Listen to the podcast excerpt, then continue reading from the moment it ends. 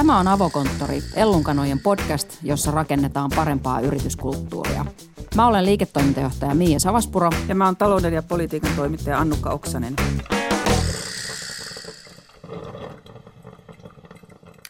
Tänään meillä on vieraana Suomen vaikutusvaltaisimmaksi päättäjänaiseksi valittu Sanna Suvanto Harshaw, hallitusammattilainen ja pohjoismaisen liike-elämän kovaluu. Hänen kanssaan me puhutaan tuloksen ja yrityskulttuurin yhteydestä. Ja podcastin lopussa Ellunkanojen perustaja Kirsi Piha pitää kirjanurkkausta. Kirsi esittelee bisneskirjoja, joka on eniten muuttanut hänen ajatteluaan. Mutta koska tämän podcastin nimi on Avokonttori, puhutaan ekaksi vähän aikaa työtiloista.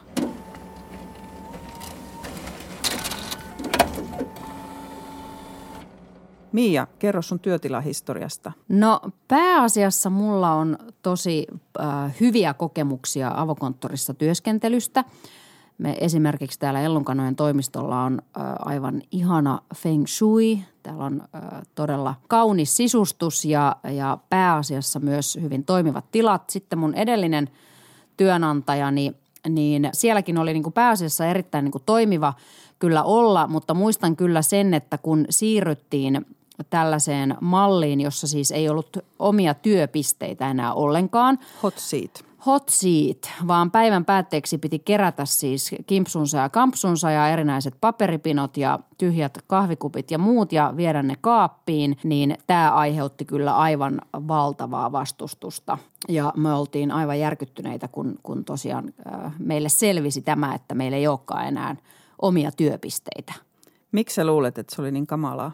Miksi oli niin voimakkaat reaktiot? No osittain varmaan ihan tämä perusmuutosvastarinta, mutta sitten ehkä mä olin toimittajana aikaisemmin siis ja, ja niin ehkä siihen työn luonteeseen myös jollain tavalla tai siihen toimittajan niin kuin identiteettiin myös kuului jollain tavalla se, että sä niin kuin voit hillota ympärillesi niitä valtavia paperikasoja. Ja, Vahvistan tämän. Kyllä ja erilaisia lehtien vuosikertoja niin kuin kymmenien vuosien takaa. Ja, ja ehkä se oli semmoinen myös tämmöinen niin kuin luovuusmyytin ylläpitäminen, että mitä, mitä sotkusempi ympäristö, niin, niin sitä ikään kuin kovempi toimittaja sä olet, kun sä, sulla on ne valtavat paperipinot ja erilaiset niin kuin tut, tutkimukset siellä sun pisteen ympärillä. Se sekavuushan ja sotkusuus liittyy jostain kumman syystä myös luovuuteen, en tiedä miksi. Mutta se on vahva myytti, että pitää olla sotkusta, että on luova. Kyllä. Mä tunnistan ton kaiken, mitä sä sanot ja erityisesti just noi pinkat ja niiden välissä olevat ruokasedimentit, mitkä mulla on jäänyt mun entisistä työpaikoista mieleen. Myös ne pölyttyneet sermit työpisteiden välillä, niin tulee semmoinen tunkkainen pölyhaju, vieläkin tulee nenään, kun mä ajattelen sitä. Sitten mua naurattaa, kun näitä toimistoja aina suunnitellaan hienosti ja on arkkitehtejä tietysti mukana. Ja mua vieläkin säälittää. Mä olen aikaisemmin töissä Sanomatalossa, niin mä säälittää arkkitehdit, kun heillä oli ihan vakavasti tämmöinen idea, että hyllyjen päälle ei saa laittaa mitään tavaroita eikä papereita, koska se toimituksen estetiikka kärsii siitä. Joo, ja siis pitkän linjan toimittajallahan meni ihan hermot tällaiseen, kun johtotason ihmiset kävi huomattelemassa niistä paperipinoista. Ja tavara, tavallaan mä kyllä siis niin kuin, mä ymmärrän tosi hyvin sen, että siisteydestä pitää pitää huolta, koska siellä on niin kuin myös muita ihmisiä töissä kuin sinä. Mutta sitten samaan aikaan se tuntuu ehkä vähän niin kuin lasten tarhalta, kun lähdetään niin kuin ojentamaan, tiedätkö, 30 vuotta ää, sitä duunia tehneitä niin kuin aika kovan luokan toimittajia, niin käydään siellä sitten niin kuin heristelemässä, että nyt kyllä muista viedä kahvikuppi päivän päätteeksi tiskikoneeseen. Niin kyllähän siitä vähän tuli myös sitten sellainen niin kuin lastentarhafiilis. Mä tavallaan ymmärrän myös sen ärtymyksen. Mä ymmärrän erittäin hyvin myös ja nyt mähän teen nykyään kotona töitä, eli mulla on tosi oma työhuone kotona ja siellä on tosi hiljasta, lähinnä tiskikoneen surinaa tai tuulen ääntä kuuntelen. Mutta kyllä silti vien sen kahvi- tai teekupin mun tapauksessa itse tiskikoneeseen. Ei, ne ei jää sinne pöydälle kasoiksi. Eikä sulla ole omaa siivoojaa, joka sen käy sieltä viemässä. Ei valitettavasti ole. Joo. Mutta mut tota, avokonttorithan on vanhempi juttu ehkä kuin me luultaan, luullaan, että nehän tuli Yhdysvalloissa, niiden voittokulku on alkanut yli sata vuotta sitten. Silloin tämä Frederick Taylor, jonka monet varmasti tuntee teollistumisen historiasta, halusi konttoriväen tehtaissa omiin tiloihin ja avoimeen tilaan, jotta heitä pystyi valvomaan ja hommia hoitamaan tehokkaasti. Siitä se sitten lähti. Joo, tämä on musta kiinnostava tieto, koska mehän ajatellaan niin, että, tai tämä niin ikään kuin perussyy tehdä avokonttoreitahan on aina ollut se, että sillä poistetaan hierarkioita ja puretaan siiloja. Ja kannustetaan itseohjautuvuuteen ja tekemään itsenäisiä päätöksiä ja pyritään myöskin siihen, että päätöksenteko olisi nopeampaa, koska mä voin vaan pallotella tästä näin avokonttorissa pöydän yli mun työkaverin kanssa asioita, eikä mun tarvii lähteä ensin kävelemään jonnekin niin kuin kauas. Mutta itse asiassa tämä historiahan niin kuin viittaisi siihen, että sillä on nimenomaan haluttu niin kuin lisää kontrollia – kontrollia ja tehokkuutta, koska ennenhän ei myöskään ajateltu töissä on valtavasti tarvetta keskustella toisten työntekijöiden kanssa. Että varmaan ajatus oli silloin, että keskitytään naputtamaan niillä kirjoituskoneilla, mitä siellä nyt sitten tehtiinkin, tai kirjoittamaan lisää papereita niihin paperipinkkoihin. Mm. Mutta onko tämä avokonttorien tehokkuus itse asiassa harhaa? Et nythän äh, mä törmäsin – yhteen tällaiseen Harvardin yliopistossa tehtyyn tutkimukseen, jonka mukaan itse asiassa avokonttorit laskee tehokkuutta, ei suinkaan lisää sitä. Ja myöskään tämä sosiaalisuus ei toteudu odotetusti, koska sen sijaan, että me niin puhuttaisiin toisien, toistemme kanssa, niin itse asiassa me lähetelläänkin viestejä, vaikka siis me istuttaisiin kasvokkain, niin silti mä saatan lähettää – Slack-viestin esimerkiksi mun työkaverille. Mä ainakin itsessäni tunnistan tämän piirteen ihan todella hyvin, että vaikka mä kuulen mun kollegan äänen ihan läheltä ja mulla on hänelle asiaa, niin mä en suinkaan niin kävele hänen luokseen ja kerro sitä, vaan mä lähetän hänelle niin Slack-viestin.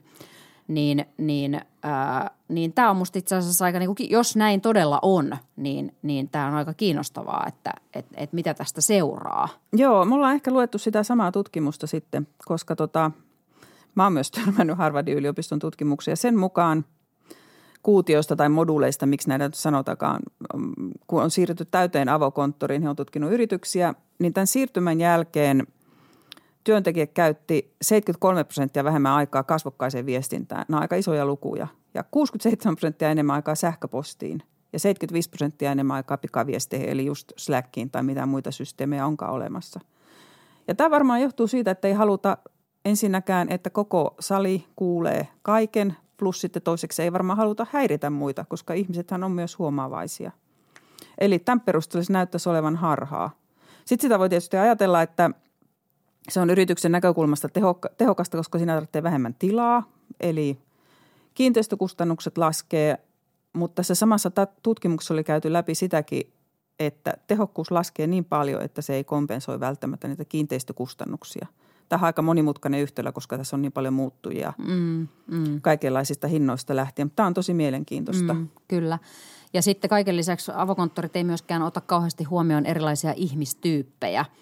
Et, äh, esimerkiksi äh, tämmöisen introverttiudesta kirjan kirjoittanut Susan Kane, tämmöinen Hiljaiset nimisen menestysteoksen kirjoittanut Susan Kane, hän on sanonut, että avokonttorit on suunniteltu siis ekstroverttien ehdoilla ja niissä ei ole niin kuin, otettu introverttien erityistarpeita ja niin kuin piirteitä kauhean hyvin huomioon. Ja mä kyllä ehkä niin kuin itse huomaan tämän. Mä en itse tunnista olevani mitenkään kauhean voimakkaasti – introvertti, mutta mä huomaan, että mulla ehkä on niin kuin tämä piirre itsessäni voimistunut sen myötä, että mä oon niin hirveästi koko ajan ihmisten kanssa tekemisissä ja erilaisessa äänimaisemassa ja niin kuin avoimessa tilassa jatkuvasti. Että mä, mulla, on, mulla on vähän semmoinen niin kuin oman työhuoneen kaipuu noussut tässä viime vuosina. Joo.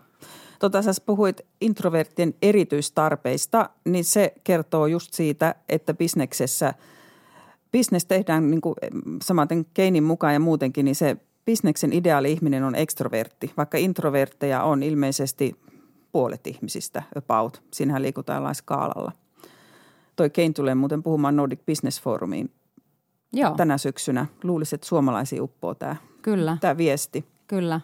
Mutta se ekstroverttiuden ihanointi tulee varmaan siitä, että Yhdysvalloissa ekstrovertti bisnesihminen on todella vahva malli. Mm. Kyllä. Ja mun mielestä se näkyy siinä myös, että konttoreissahan on nyt näitä tämmöisiä hiljaisia koppeja, joihin voi mennä puhumaan. Vähän niin kuin ennen pystyi menemään tupakoimaan niihin koppeihin, että sinne voi mennä suorittaa sitä pahetta ja olemaan yksi sinne lasin taakse. Kyllä, näin on.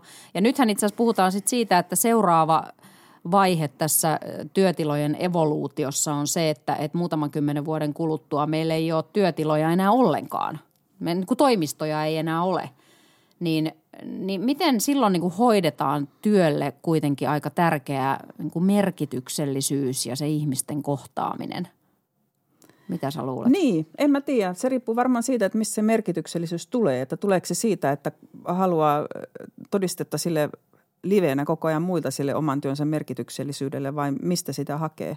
Mutta meidän täytyy muistaa, me ollaan tämmöisiä keski-ikäisiä ihmisiä, jos miettii, että silloin töissä on toi seuraava sukupolvi, joka voi ihan luontevasti hengata virtuaalitodellisuudesta jossain muualla. Kyllähän nyt jo ö, teknologia mahdollistaa sen, että ei meidän tarvitsisi tehdä yhdessä töitä. Että mekin tehdään tätä podcastia tässä naamat vastakkain. Eihän meidän mikään pakko tehdä tätä näin, mutta me halutaan tehdä se näin. Mm, se Eli totta. me ei ole ehkä kulttuurisesti valmiita vielä siihen, että ei olisi työpaikkoja. Niin. Tämä on mielenkiintoinen pohdinta kuin tämäkin, että, että teknologia kehittyy niin hurjaa vauhtia, mutta sitten taas meidän – käytöstavat ja kulttuuriset valmiudet ja jotenkin henkiset valmiudet ei itse asiassa välttämättä niin pysy sen kehityksen perässä aina. Niin on. Tähän näkyy nyt myös siinä, niin kauan kuin näitä toimistoja vielä on olemassa, niin nyt nousee kovaa kyytiä tämmöiset biofiiliset työtilat.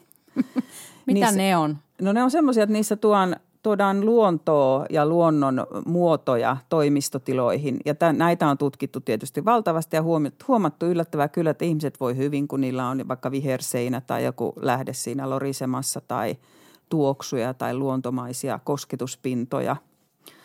Mutta tämä kertoo myös varmaan siitä, jos ajattelee ihmisen evoluutiota, että aika lyhyt aikahan me ollaan asuttu kaupungeissa.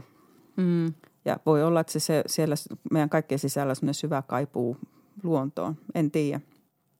Mutta mm. tätä kohti mennään. No mutta ennen kuin päästään kaikki näihin hienoihin biofiilisiin, multisensorisiin työtiloihin, niin toivotetaan tervetulleeksi meidän vieras.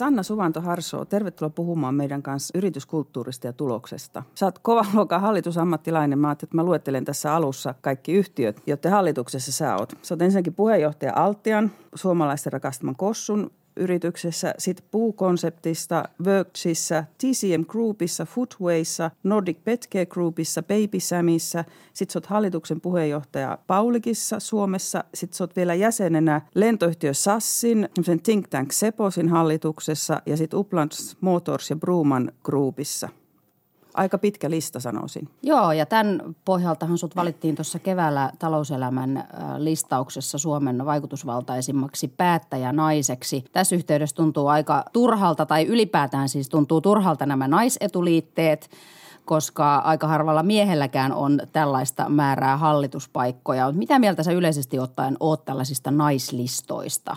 Mun mielestä niillä on semmoinen ihan kiva, lempeä tapa tehdä sitä niin huomioiduksi, että näitä naisiakin on, koska, koska vielä varsinkin tämmöinen mustakin vielä vanhempi sukupolvi, niin unohtaa, että, että näitä naisia on aika paljon tämmöisiä tässä iässä. Ja se on niin hyvä muistutus, eikä sitä pitää ottaa sen niin kuin – mä oon kauhean ylpeä ja, ja niin kuin otettu siitä nimityksestä, mutta, tota, mutta ei, ei sitä niin kuin, musta on hieno tapa vaan viedä naisia ja muistuttaa, että niitä on siellä. Sä oot erikoistunut digitalisaatioon ja, ja tämmöisiin turnaroundeihin, eli mylläämään yrityksiä tuloskuntoon. Ää, ja nämä molemmat tapaukset tarkoittaa niin kuin yrityskulttuurin näkökulmasta aika usein aika perusteellista mylläystä – Kyllä, kyllähän se näin on. Ja, ja, ja niin kuin itse asiassa mulla on semmoinen, että, että kaikkien yritysten pitäisi aina muuttua. Sitten välillä tulee tämmöisiä isoja hetkiä, niin kuin, niin kuin digitalisaatio nyt tai jotain muita teollisuus se aikaisemmin, milloin niin kuin se tavallaan tulee jokaiselle yritykselle. Mutta mut yritys, joka ei jatkuvasti muutu, niin sehän vähitellen lopettaa kasvamasta. Ja yritys, joka ei kasva, niin se kuolee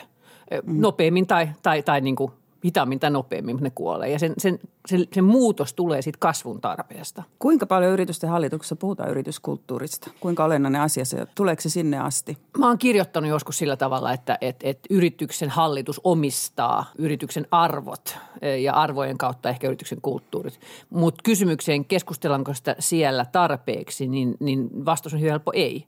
Ja, ja, ja, ja se johtuu ehkä siitä, että on niin paljon muitakin asioita, mitä keskustellaan. Mutta sitten siitä keskustellaan, kun tulee ongelmia. Ja silloin yleensä niin kuin, just niin, että silloin niin kuin huomataan, että hei, että ei se olekaan strategia, mikä täällä on vialla, että meidän kulttuuri niin kuin tekee, että strategiaa ei voida tehdä tai kulttuuri tekee sen, että se strategia on, on tehty väärin. Mistä sä luulet, että se johtuu, että siitä ei puhuta muuten niin paljon? Hallituksesta puhutaan paljon numerisia asioita ja, ja, ja, ja, ja niin kuin kulttuurin ja arvojen, niiden käytännössä elämisen mittaaminen on on ihan hirveän vaikeaa. Ja, ja tota, sen takia se johtuu siitä. Mutta jos sitä ei yritä mitata, niin sit sitä ei ainakaan mittaa ollenkaan. Ja tämmöiset niin yleiset, että sä näet, miten niin eri yrityksen divisioonassa esimerkiksi, nämä, miten siellä niin kuin ihmiset tykkää tulla taloon. Ja tämä Net Promoter Score, joka on todella hyvä niin kuin tämmöinen yrityksen työntekijöiden homma, niin sitä voi mitata ja sitä pitää mitata. Ja niiden mittausten kannalta siitä tulee hyviä keskusteluja hallituksessa. Kuinka paljon hallitus pystyy sitten vaikuttamaan yrityskulttuuriin? Siis, Mitä se ha- pystyy tekemään hallitustasolta? Mä kerron sulle esimerkin. Jos mä hallituksen puheenjohtajana aina hyväksyn toimitusjohtajan matkalaskut – niin mä lähetän määrätyn signaalin kontrollista, jonka koko, joka niin kuin tavallaan valuu siinä pyramidista. Tämä on niin hirveän helppo homma. Mutta mut siis tällä tavalla, että, että jos hallitus tekee jotain muuta, kun hallitus menee käymään tehtaalle eikä pistä kypäriä päähän ja, ja tuommoisia varmuuskenkiä, niin, niin sitten sä lähetät viestiä siitä. Eli ne on sen pyramidin pää ja sieltähän ne valuu. Niin Mutta ei ne pysty sitä muuttamaan, ne pystyy sitä aika, aika siis niin radikaasti muuttamaan. Mutta ne pystyy todella helposti sitä niin pilaamaan tai, tai tekemään, että jos ne ei sitten niin elä niiden, niiden, itse niiden mukana. Miten paljon sun kokemuksen mukaan yrityksen ylijohto käy tämmöisiä niin sparraustyyppisiä keskusteluja hallituksen kanssa nimenomaan niin kuin kulttuurin tilasta ja sen, sen kehittämisestä ja rakentamisesta? Se riippuu ihan se on, toi on niin yrityskohtaista, mutta mut sanotaan, että tämä on semmoinen, mikä on keskusteluissa todella paljon puheenjohtajan ja toimitusjohtajan. Siis se puheenjohtajan toimitusjohtajan linkki hallitusten, keskus, hallitusten palavereen välillä on todella tärkeä. Ja niissä keskusteluissa, niin tämähän tulee todella paljon esille. Ja, ja sitten jos sulla on hyvi, hyvä HR-komitea, joka on nimenomaan HR-komitea eikä pelkästään niin kuin palkitsemiskomitea, niin siellä on hyvä ottaa näitä keskusteluja esille. E, mutta ne käy, koska ne on yleensä ne, mitkä jarruttaa sitä tulosta, niin ne ei olekaan ne – fyysiset puuttuuko kone. Se on niin kuin helppo jollain tavalla tehdä, mutta jos sitä konetta ei ota oikealla tavalla hommiin mukaan tai, tai mikä se mm. on, niin siitähän sitten lähtee menemään. Niin, kuinka usein itse asiassa käykin niin, että kun, kun mietitään sitä yrityksen tuloksentekokykyä ja, ja, ja huomataan, että esimerkiksi kasvu ei, ei päästä esimerkiksi tavoitteisiin, kasvu on hidastunut tai muuta vastaavaa, niin kuinka usein huomataan, että se syy onkin itse asiassa jossain muussa kuin, niin kuin tällaisissa prosessisyissä tai kun helposti Exceliin laitettavissa salissa just niin kuin, että, että ostetaanko uusi kone tai muuta vastaavaa. Se on niin kuin tavallaan siellä syvemmällä ikään kuin yrityksen näkymättömissä lonkeroissa se syy, jolloin tullaan aika nopeasti sitten just tällaisiin kulttuurillisiin asioihin. Niin mun tekee mieli sanoa aina – niin. Ja, ja sitten niin ottaa siihen, että aina on poikkeuksia. Mutta niin. mut, niin kuin, siis se harvemmin, se johtuu siitä, että jos yritys ei ajattele sitä kasvua. Ja, ja, ja, ja tota, mä olin eilen yhden pankin kanssa äh, palaverissa ja puhuttiin just siitä, että tällä hetkellä onneksi yritykset ajattelee yritysostoja. Miten sä ostat jonkun aivan toisen tyyppisen yrityksen vaan siksi, että siltä niin kuin pakotat sitä omaa yritystä. Ja se on semmoinen, että jos ajattelee out of box, niin kuin sitä sanotaan kauhealla slangilla täällä, mutta niin se on niin kuin kans kysymys siitä, että sun arvot siinä yrityksessä on semmoinen, että ei saa ajatella niin kuin out of box – ja siitähän se lähtee. Et sen takia niin kuin meikin sanoisin aina. Pystytkö sanomaan, sulla on tuossa tuo pitkä lista näitä hallitusjäsenyyksiä, niin pystytkö sanomaan, mitkä ovat sellaisia tyypillisiä yrityskulttuuriongelmia, jotka sinne hallitukseen asti sitten tulee? Voiko sanoa, että niitä on tyypillisiä? Tietysti toi, että jos ei ajatella kasvua, mutta onko muuta – on siis niin kuin se, miten käytetään rajoitusten asioita, että Joo. ei niin kuin nähdä niiden, niiden, niiden hommien ulkopuolella, niin se, se on, se on, se on semmoinen yksi ihan niin kuin mikä tapahtuu mekin kaikkialla. Mutta mut sitten itse asiassa, se on vähän kysytty, tuleeko ne hallituksen pöydälle. Mutta siis itse asiassa hallitusten, tällä hetkellä mulla on semmoinen teema, että hallitusten pitäisi niin kuin oppia olemaan eri mieltä keskenänsä. Koska jos hallitus ei pysty konstruktiivisesti olemaan eri mieltä keskenänsä, niin se ei niin kuin myöskään johdolle niin kuin anna sitä esimerkkiä. Ja, ja mä oon kasvanut tämmöisessä matriisiorganisaatiossa, missä kipinät aina lentää. Ja niistä kipinöiden tapahtuessa, niin silloin ihan oikeasti tapahtuu se uusi idea ja uusi ihme. Et ei sellaisessa tasaisessa junavauhdissa tapahdu yhtään mitään. Ja, ja tämä on niin kuin, ja nimenomaan konstruktiivisesti. Että sehän ei saa olla sellaista, niin kuin, että ihmiset tappelee. Mutta Englannissahan on sanottu näin, että parhaat hallitukset, ne katsoo niin kuin best performing boards, niin ne on ne, jotka osaa oikeasti konstruktiivisesti olla eri mieltä keskenään. Ne pystyy näyttämään se yhteyden. Ja, ja tämä on niin kuin hyvä esimerkki. Ja musta niin kuin yrityksessä liikaa pelataan varmaan päälle olla varovaisia. Ja pitäisi niin kuin uskaltaa toisaalta tehdä varmaan päälle olla varovaisia, mutta sitten toisaalta myöskin katsoa, että sulle jää semmoinen 20 prosenttia aikaa tehdä niin kuin sitä, mikä on vähän niin kuin uutta ja villiä ja mitä tässä tehtäisiin toisella tavalla. Tuo on aika hauska huomio nyt, kun ajattelet, että on pitkä nousukausi takana, niin silti pelataan varmaan päälle, jos on semmoinen tuntuma. Plus sitten toi, että mistä tämä tulee tämä yks, yksimielisyyden tarve tai tämä tämmöinen hymistelyn tarve hallitustasollakin. Ja onko tämä suomalainen ilmiö sun mielestä niin leimallisesti, kun tämähän on yksi kesto puheenaiheesta, että meidän hallitusten kokoonpanot on ihan hirveän homogeenisia. Siellä on se 50 insinöörimies, niin miten kun sä vertailet suomalaisia ja, ja pohjoismaisia yrityksiä, niin pitääkö tämä paikkansa?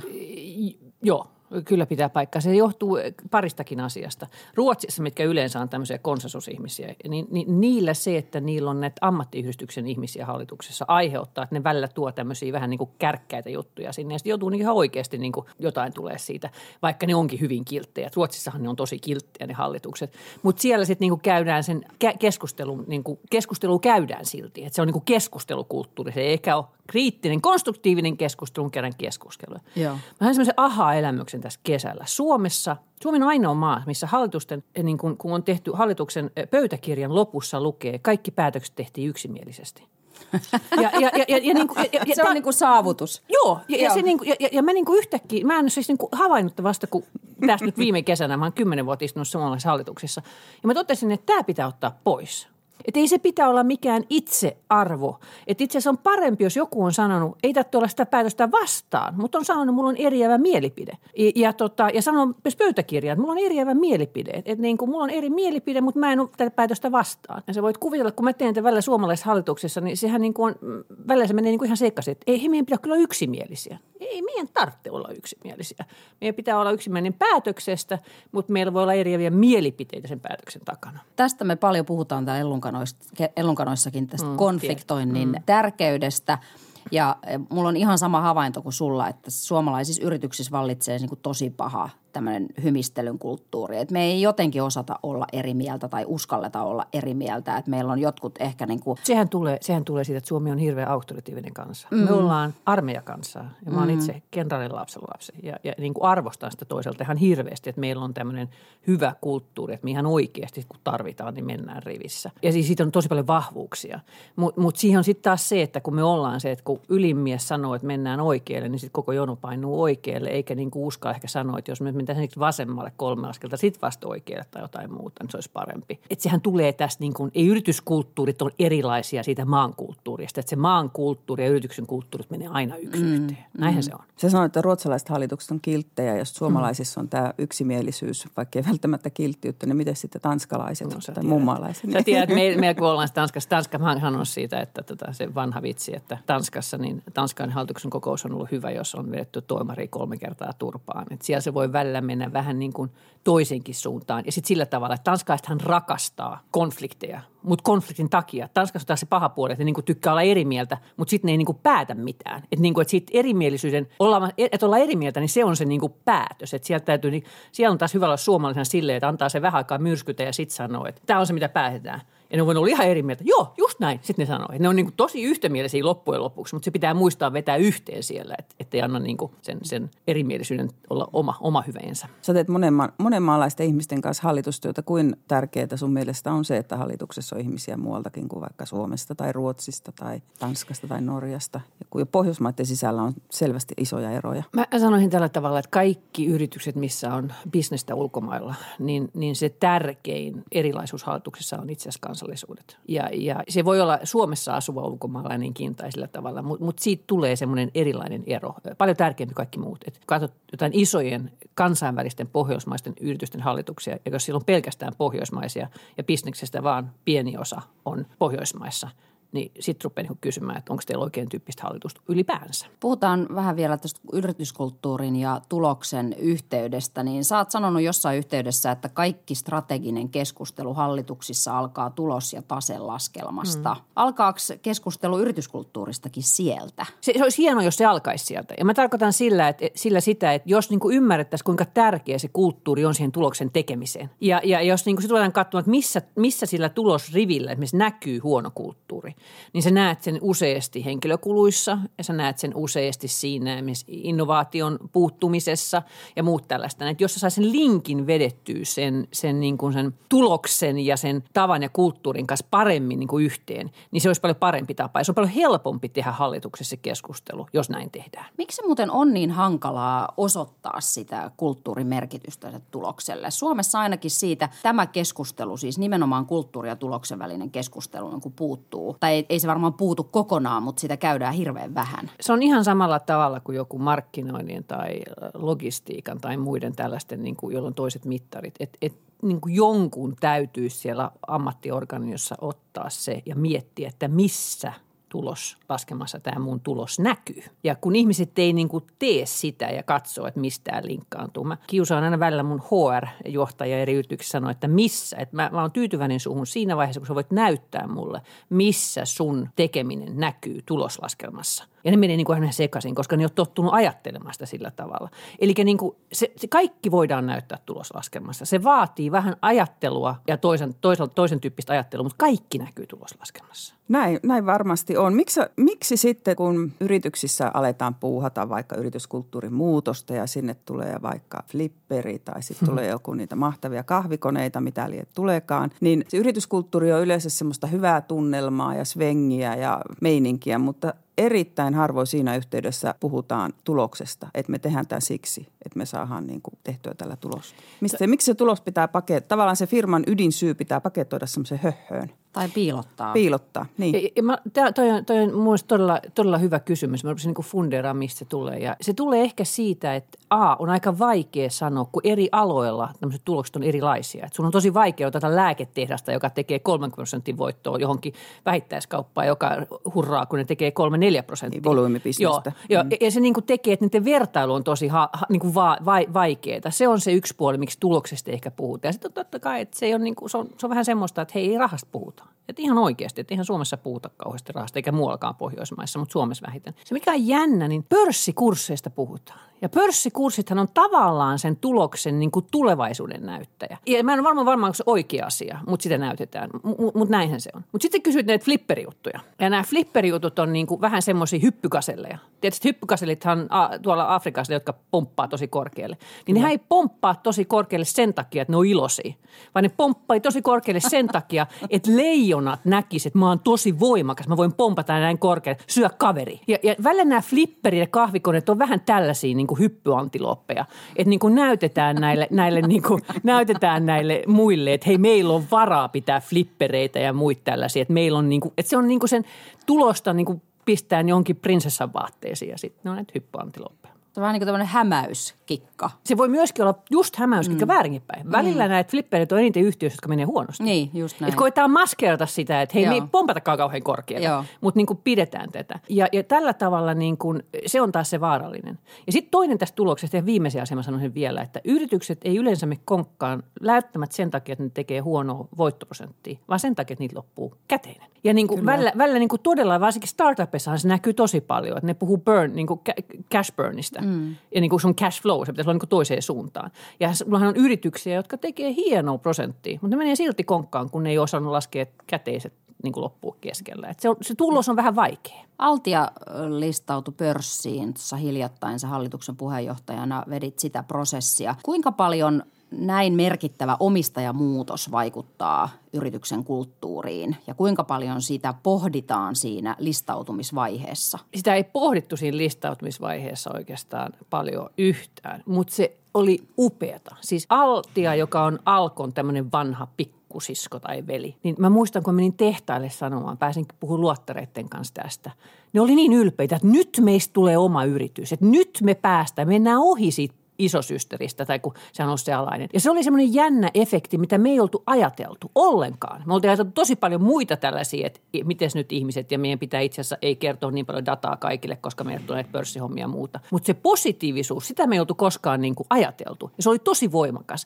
Että se on niin kuin työntekijöille se, että sä oot julkinen yhtiö, niin se on yhtäkkiä, se on semmoinen ylpeyden aihe. Tämä on aika jännä, koska siis yleensähän se ajatus on, että, että siitä seuraa jotain huonoa. Joo, joo ja kyllähän, kyllähän siis meillä, totta kai tästä käytiin käytiin keskustelua paljon. Ja, ja, ja mä tapasin meidän luottamusmiehet varmaan, huh, en tiedä, kuusi kertaa viime vuonna. Ihania keskustelua. Ja käytiin hyvin avointa keskustelua siitä, että mitä tämä tarkoittaa ja miksi. Ja on siellä aina se on semmoinen vanha pelko tulee jostain, että nyt vähennetään työntekijöitä. Ja Altialla mä sanoin, että haloo, meillä on just tosi iso turnaround pari vuotta sitten menty. Että, että se, että me mennään pörssiin tarkoittaa, että me ollaan päästy yli siitä, että me ollaan tehty ne muutokset. Että ainahan tulee muutoksia, mutta ei se pörssin listautuminen sinänsä aiheuta yhtään enempää muutoksia. Ja sitä niin kuin oli, se oli jännä, se oli aha-elämys, kun puhui henkilöstön kanssa. Ai niin, no joo, näinhän se on. Ja sitten niin se hävisi. Ja se ylpeys niin kuin ihan selvästi, että ensiksi oli näitä pelkoja, mutta se ylpeys oli niin kuin paljon isompi.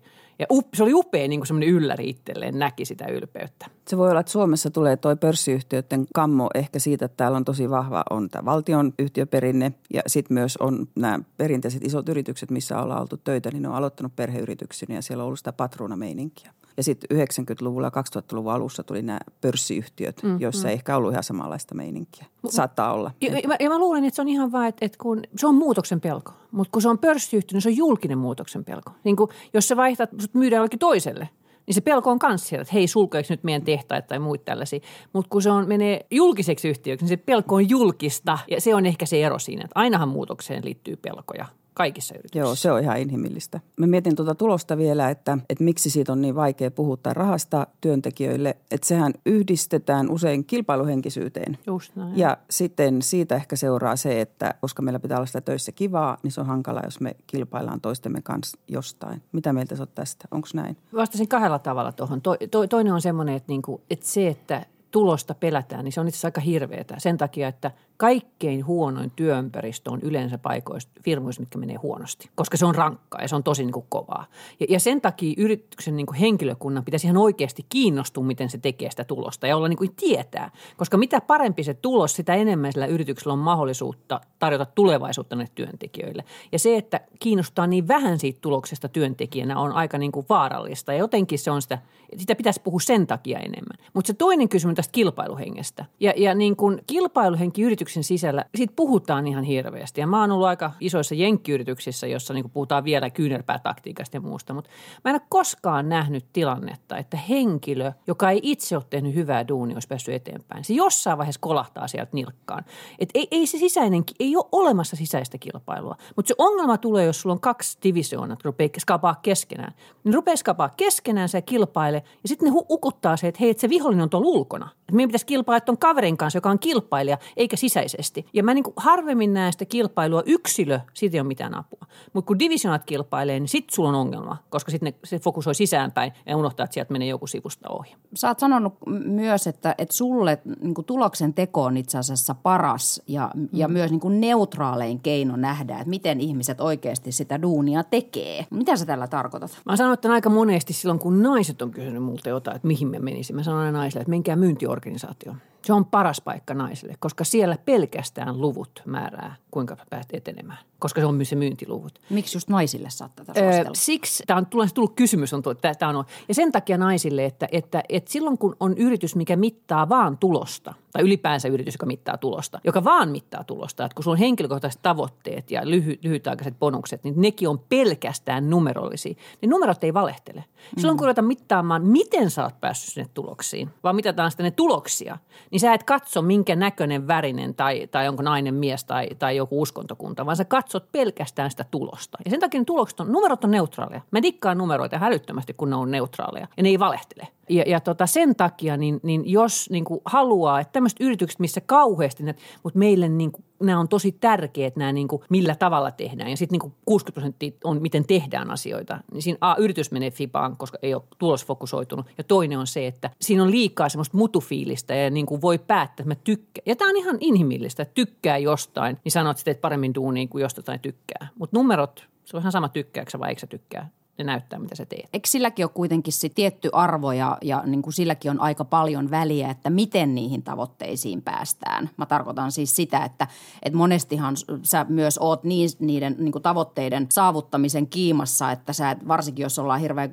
kilpailuhenkisessä organisaatiossa, jossa vielä sun niin kuin liksa riippuu siitä, että kuinka paljon sä myyt, jolloin voi tulla myös sit niin kuin vähän kyseenalaisiakin keinoja päästä niihin tavoitteisiin, niin eikö se myös toisaalta ole niin kuin hirveän tärkeä keskustelu, että miten niihin tulee tuloksiin ja tavoitteisiin, kun päästään. Jos mun pitää valita, niin, niin silloin mä sanoisin pelkästään numerollisesti. Ja se johtuu ihan siitä, että jos ne on vähänkin pitempä hommat, niin jos sä oot huono pomo ja sä tehdä tulosta, sä et ikinä koskaan yksi voi tehdä tulosta. Sun jengi lähtee sulta kävelemään ja sä menet kaikki sun hyvät työntekijät. Sit sä et tee tulosta. Mm. Eikä loppujen lopuksi kaikki tulee sinne tulokseen takaisin jos niin kuin sä et osaa sitä sillä tavalla. Ja se on sen takia tulos on niin kuin aika tärkeä. Mä en tarkoita sitä, että se tapa ei ole tärkeä, mm. mutta se on niin kuin se tapa tehdä sitä tulosta. Että jos mä mittaan jotain, mä mittaan sitä lopputulosta ja se lopputulos on se tulos. Ja se tapa on sitten sitä, mitä mä käyn kehityskeskusteluissa ihmisten kanssa, että hei, että sä ehkä tekisit vielä parempaa tulosta, jos sä tekisit toisella tavalla. Vielä palatakseni tuohon tuloksen teon ja, ja, ja kulttuurin yhteyteen tai lähinnä siihen, että miten sen kulttuuri näkyy siellä viivan alla. Ja nyt kun säkin hr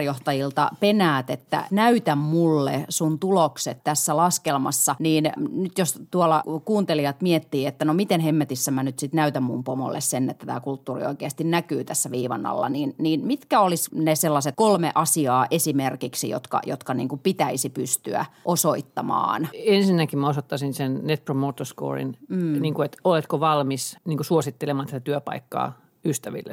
Se on ihan hirveän hyvä luku. Se, ja sitten missä se näkyy PNL, niin se näkyy myös siinä, mikä on henkilöstökulut, joka tulee siltä osalta, joka on henkilöstön vaihtuvuudesta riippuvaisia kuluja ja niin kuin väärinrekrytoinnista. Se on ehkä se yksi niin kuin parhaimmista niistä kaikista. Toinen on ihan se, että yleensä, jos tulos ei parane – niin siellä niin kuin joku jumii siellä. Et se on niin kuin semmoinen vaan niin kuin, niin kuin vaaran merkki hallitukselle, että jos se tulos, niin kuin, ja nimenomaan bruttomarginaali, absoluutti bruttomarginaali ei parane ajankohdalla, niin sitten on jotain fibaa. Siellä on jotain niin kuin systeemissä, minkä takia. Ja siinä se näkyy ihan oikeasti kulttuuri paljon, että minkä takia ei päästä tällaisiin. Ne on ehkä ne kaksi tärkeintä. Mä en suoraan käytä kolmatta muista, mutta sitten on ihan tämä yleinen, että katsoo, että joka ikinen vuosi hallituksessa käydään henkilökunnan tyytyväisyysmittauksen tulokset, tai jos käydään joka toinen vuosi, jos mitataan joka toinen vuosi, niin käydään jatkuvasti niitä läpi. Että muistetaan mm. käydä ne läpi ja käydään ne niin kuin kunnolla läpi. Ja ihan divisioonittain, aika pitkälle yksityiskohteihin, jotka todella ymmärretään mm. ne. Niin se olisi ehkä se kolmas. Ja eikö toisaalta myös sitten tämmöinen niin kuin innovaatio, tuotekehitys, kun jos, jos niin kuin ruvetaan tarkastelemaan sitä, että missä meillä mennään esimerkiksi tuotekehityksessä, ollaanko me pystytty vastaamaan kuluttajien tarpeisiin ja huomataan, että, että me ollaankin ehkä jossain tuotteessa, mitä me tehdään, niin, niin se ei ihan, ihan pystykään vastaamaan, jolloin me ruvetaan sitten vähän tarkemmin toivottavasti niin kuin perkaamaan sitä, että mistä se johtuu, että täältä ei synny niitä innovaatioita, niin eikö tämäkin ole aika isosti niin kuin kulttuurillinen asia? Osaksi, mutta toi riippuu niin paljon muihin asioihin. Toi tulee enemmän siihen, että onko yrityksellä kuluttaja- tai asiakasfokus mm. enemmän kuin siihen kulttuuriin. Joka sitten taas taas on kulttuuri, onko se fokus tai ei. Mutta se niin kuin mä sanoisin, että se on enemmän sitä, että ajatellaan sitä loppuasiakasta, kun se on pelkkä kulttuuri. Kuinka paljon tota, hallituksissa sun kokemuksen mukaan käydään läpi sit, tota, näitä henkilö, henkilöstön tyytyväisyyskyselyjä ja tämmöisiä? Onko se, onko se peruskauraa vai ei? Se on semmoinen, että se välillä helposti unohtuu hallitukselta. Et, et kaikki hallitukset haluaisi tehdä sitä, mutta se unohtuu. Ja sitten varsinkin, jos ne luvut kauhean hyvin, niin johto ei ehkä halua, että niitä käydään. Ja sitten ne unohtuu tarkoituksella, että se pitäisi niin kuin tämmöistä, kun sulla on vuosikello hallituksessa, niin joka ikisessä vuosikello sulla pitäisi olla se HR-juttu siellä, niin kuin, että sä tiedät, että maaliskuussa puhutaan tästä. Ja sitten niin kuin johtokin joutuu sanoa, että voi pahuus maaliskuussa puhutaan tässä, että täytyy niin funderata, mitä puhutaan. Et, et se lähtee siitä, että sulla on kunnon järjestys siellä ja se järjestys auttaa muistamaan, että siitä pitää puhua. Mulla on vielä yksi kysymys sulle. Me ollaan juteltu tiiviisti tässä puolisen tuntia nyt, tosi mielenkiintoista. Tota, miten sä pidät huolta sun omasta tuloskunnosta? Eli miten sä varmistat, että sä itse uudistut ja meet niiden vaikeiden, mä tiedän mitä ne olisi vaikeiden hankalien uudistumisprosessien läpi? Yksi on syy, sä aloitit, sä nyt lopetat melkein samaan kuin sä aloitit, eli se mun listahallituksessa. Siellä on Ei. aina vähintään yksi yritys, joka on ongelmissa, joka tarkoittaa sitä, että se niin kuin jatkuvasti, joudut jatkuvasti treenaamaan, että mä en niin kuin päästä tekemään. Mulla oli kak, viime vuonna kaksi pörssinoteerausta ja aika, se on ihan hirveä, hirveätä treenausta.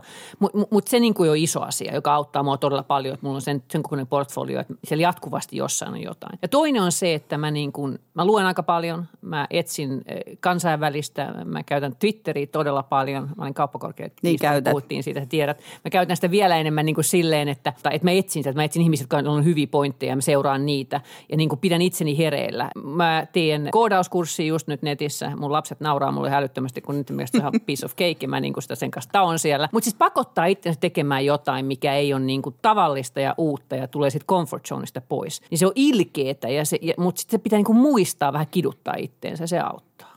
Hyvä. Kiitos Sanna. Mahtavaa, kun pääsit meidän vieraaksi tänne avokonttoriin. Kiitoksia. Kiitos, kun kutsuitte.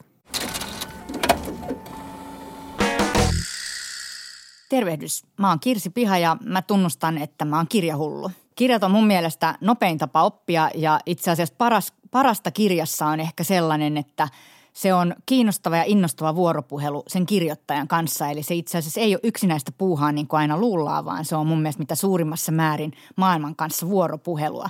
Mun ajatuksena tässä on kertoa teille kirjoista, jotka tavalla tai toisella sykähdyttää mua. Ei aina hyvin, joskus vähän niin kuin ehkä provokatiivisestikin sykähdyttää, mutta joka tapauksessa on tehnyt mulle jäljen.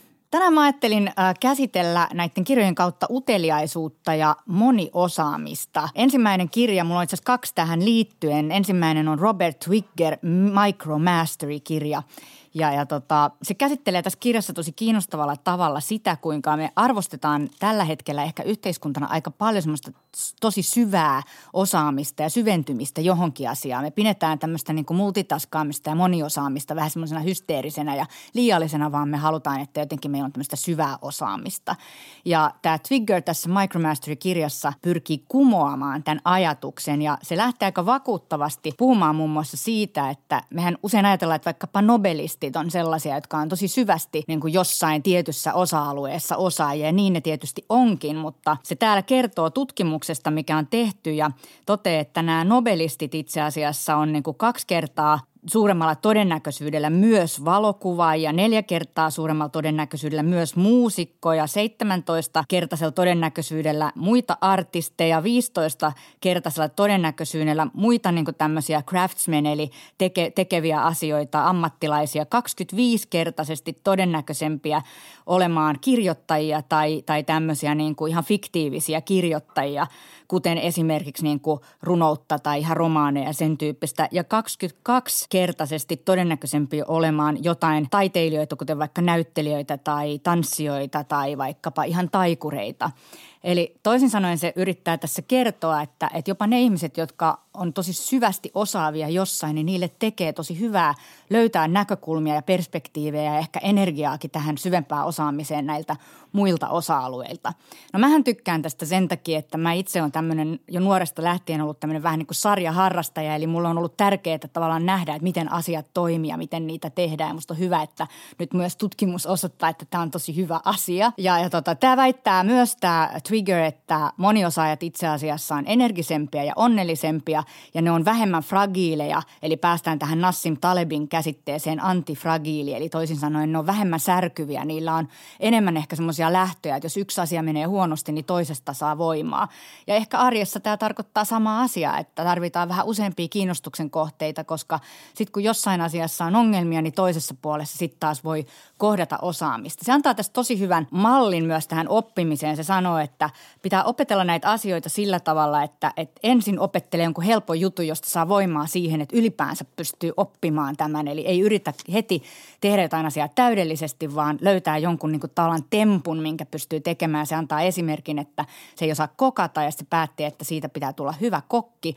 Ja tota, sitten se miettii, että no mikä voisi olla semmoinen yksi asia, minkä se voisi niin kuin oppia tosi nopeasti. Ja sitten se päätti, että se aloittaa omeletista ja se rupesi tekemään täydellistä munakasta. Ja loppujen lopuksi tietysti osasi tehdä tosi hyvän munakkaan, se pystyi siirtymään muihin, mutta se tarvitsi sen onnistumisen kokemuksen, että se pystyi jatkamaan. No tähän samaan teemaan, niin mä otan nyt tähän kuitenkin poikkeuksellisesti toisenkin kirjan ja, ja se on Walter Isaacsonin Leonardo da Vinci elämäkerta, jota mä suosittelen kyllä tosi lämpimästi kaikille luettavaksi. Hän, tämä Isaacson käsittelee Leonardo da Vincin elämää nimenomaan siitä niin kuin lähtökohdasta, että kuinka utelias ja kuinka luova tosi eri, erityyppisissä asioissa tämä Da Vinci oli.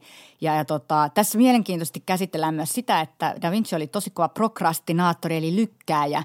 Ja se perusteli sitä usein sillä, että tämä luominen vaatii kypsymistä ja, tota, ja se tapahtuu mielessä silloin, kun ei tee mitään tai itse asiassa silloin, kun tekee jotain muuta. Eli päästään taas siihen, että kun sulla on muita kiinnostuksen aiheita, niin se toinen voi kypsyä sillä aikaa, kun sä teetkin jotain, jotain toista. No toki Da Vinci oli myös perfektionisti ja se kantoi sitä Mona Lisaa koko ajan kainalossa ja paranteli sitä koko ajan vuosien mittaan ja en tiedä, oliko se sitten loppujen lopuksi mielessä koskaan valmis. Lopussa tämä Isakso vetää yhteen tämän, että mitä tältä Leonardo da Vinciltä kannattaa oppia ja se liittyy tähän micromasteriin ja oppimiseen ja uteliaisuuteen. Se sanoi, että be curious, relentlessly curious. Ja, ja, tota, ja sitten se vielä puhuu siitä, että, että tota, tosi usein Da Vinciä kommentoidaan, että kun se oli tämmöinen huseeraaja ja teki erilaisia asioita, niin sen takia just se ei saanut niitä asioita loppuun eikä saanut niin paljon tavallaan semmoisia niin kuin onnistumisia ja menestymisiä, mitä se, sillä ehkä olisi ollut edellytyksiä. Sillä oli paljon kiinnostusta, paljon alkuja, paljon luonnoksia milloin mistäkin ja olisi pitänyt keskittyä tai syventyä tai niin edelleen. Ja Isakson toteaa siinä lopussa, että, että itse asiassa todennäköisesti tällä Da Vincilla oli onnellisempi elämä, koska se oli kiinnostunut niin monesta asiasta. Eli kirjathan oli Robert Twigger, Micromastery ja Walter Isaacson, Leonardo da Vinci. Luen nää. Kuuntelit Avokonttoria, kiitos seurasta. Ensi kerralla me puhumme muutoksesta ja sen johtamisesta ravintola Ultiman Maija Iäksen kanssa.